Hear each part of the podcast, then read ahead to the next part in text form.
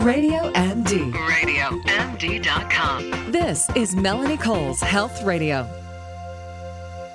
For so many who are looking for love, looking at compatibility keys may matter, and it may be wise to do a quick review before you get too far into a relationship, says my guest, Karl Romain. He's a world champion and United International Kung Fu Hall of Fame inductee. He's the co owner of matchmaking service Quintessential Match, and he's a lifestyle and relationship coach. Welcome to the show, Karl. So, what do couples need? My parents were married for 54 years and uh, and they were still in love when my mom passed away. So what do you need in a relationship to really keep it together? Are there certain things that you specifically can point out and say, "Yeah, you need to be best friends," or "Yeah, sex really matters"? Yeah, I mean, all of those things actually really matter. I, I look at it this way. I think there are six basic components that whether you're uh, just starting out and dating somebody or you're in a loving long-term relationship that you should have. Uh, physical attraction, intellect, emotional makeup makes a difference. Your communication skills, of course, financial and sex is very important. So, you know, for years we've heard, Karl, that, that sex is not the most important thing and that that fades away, that passion, that, you know, crush on somebody fades away, and that it's mostly about being able to be comfortable and, and compatible and all of those other things. Mm-hmm. Well, you know, sex is different uh, for the sexes, of course. Sex for a woman starts in her mind. So if there's a lack of communication, a lack of openness, conversation, then of course the sex is going to die. So it's really important to make sure that you're communicating effectively, that you're talking about likes and dislikes. Uh, you're really, you know, getting your partner to be curious. And there's actually some great uh, tests that you can take online to find out about your sexual uh, compatibility. Well, so now what do you tell couples if they say, well, we've been together a while, or this is a new guy, and maybe I'm not so sexually attracted. However, they're like, you know, we're so compatible in every other way. Do you tell them that that's a deal breaker? I don't tell them that's a deal breaker because for everybody, the level of sex or the amount of sex they want to have in their in their relationship is really up to them, and uh, it varies to different degrees depending on how sexual somebody is. But I do encourage them to have an honest conversation about it to discuss how often, how much they like uh, different fantasies or different things that they would enjoy about their sex life. Now, again, of course, it's not the most important thing, but I do believe it is important to have the discussion about it and to discover, you know, what is your partner like? So, when you're thinking about other compatibility keys, things that you mentioned intellectual and you mentioned financial, speak about those. Okay, so when it comes to intellect, you know, I have a, a couple that I work with, and he's like a blue collar kind of guy, and, you know, he loves sports and he works really hard and he likes getting his hands dirty, and his wife is a super intellectual, uh, you know, college type philosophy, arts, music, uh, loves to debate. So they're very different that way. And for some people, that's okay if you can cross the chasm to the other person's interests. But for them, it's causing a struggle. Uh, so we've been working really hard to figure out, well, what kind of conversations would they enjoy having together? What subjects do they have that are mutually interesting to each other?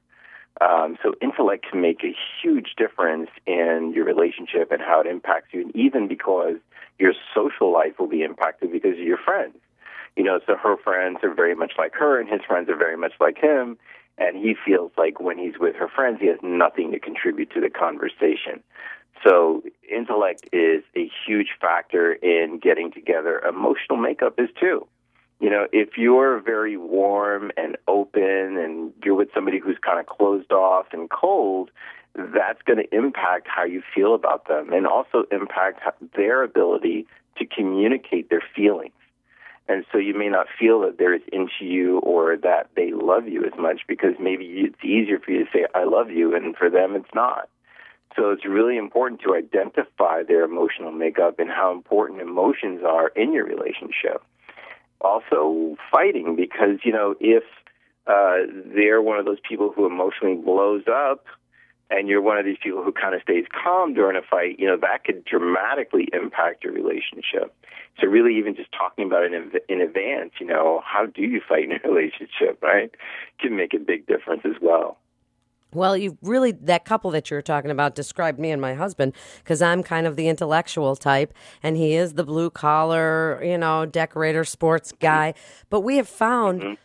things like skiing and music and all of these other things that we, you know, clicked on and connected. And I'm from a big, huge, loud Jewish family, and he's from a very tiny, nobody talks about their confrontations family and I dragged him mm-hmm. into my family, and he's come out of that shell quite a bit and learned, like my family, to yell and scream and make your feelings known. So sometimes, is it okay in relationships, Karl, to, you know, they say you can't change somebody else, but is it okay no, to try and make somebody think your way?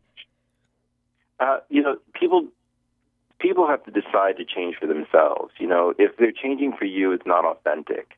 You know, I really believe in being your authentic self. I, I teach couples my six steps to transformation, which are really about truth.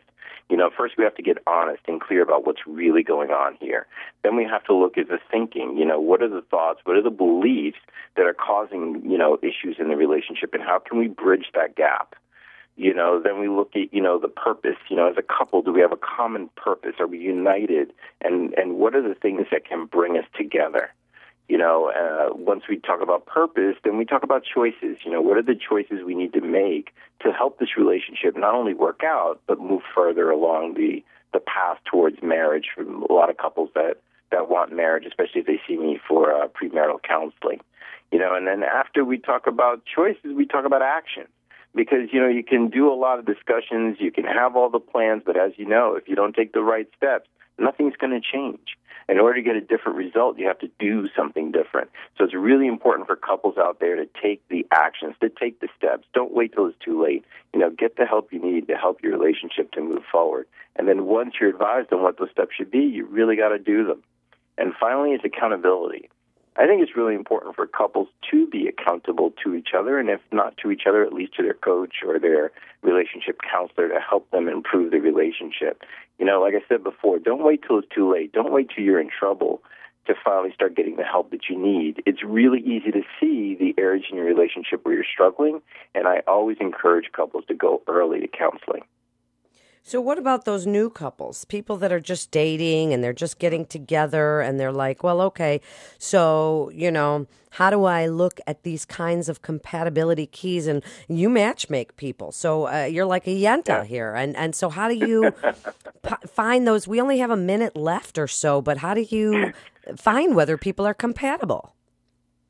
Well, it's a pretty extensive process. It's a it's an interview. We uh, go through your family history, likes, dislikes. We talk about the things you're uh, passionate about. And we're trying to find somebody as close as possible to not only what you want, but also has the mental emotional makeup that would make sense for you to be with them.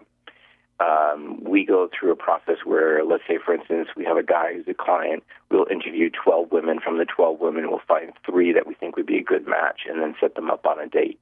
Wow. And That's pretty cool. Now tell us. Out. Uh, that's really cool. I, I think that that is really cool what you do. Tell people where they can find out more about you. Absolutely. Go to quintessentialmatch.com. We have our information on the website. We also have an 800 number. That's 1 800 273 0804, extension 17. Wow. So you can go to quintessentialmatch.com and see if you find somebody that you are compatible with and using some of these keys to compatibility and seeing if you really match up with the person that you already are with and looking at some of these components that, that Karl has discussed and maybe take a look at yourself and see if it's going that way in your relationship. And if you missed any of the great information, you can listen anytime on demand or on the go at radiomd.com. This is Melanie Cole. Stay well.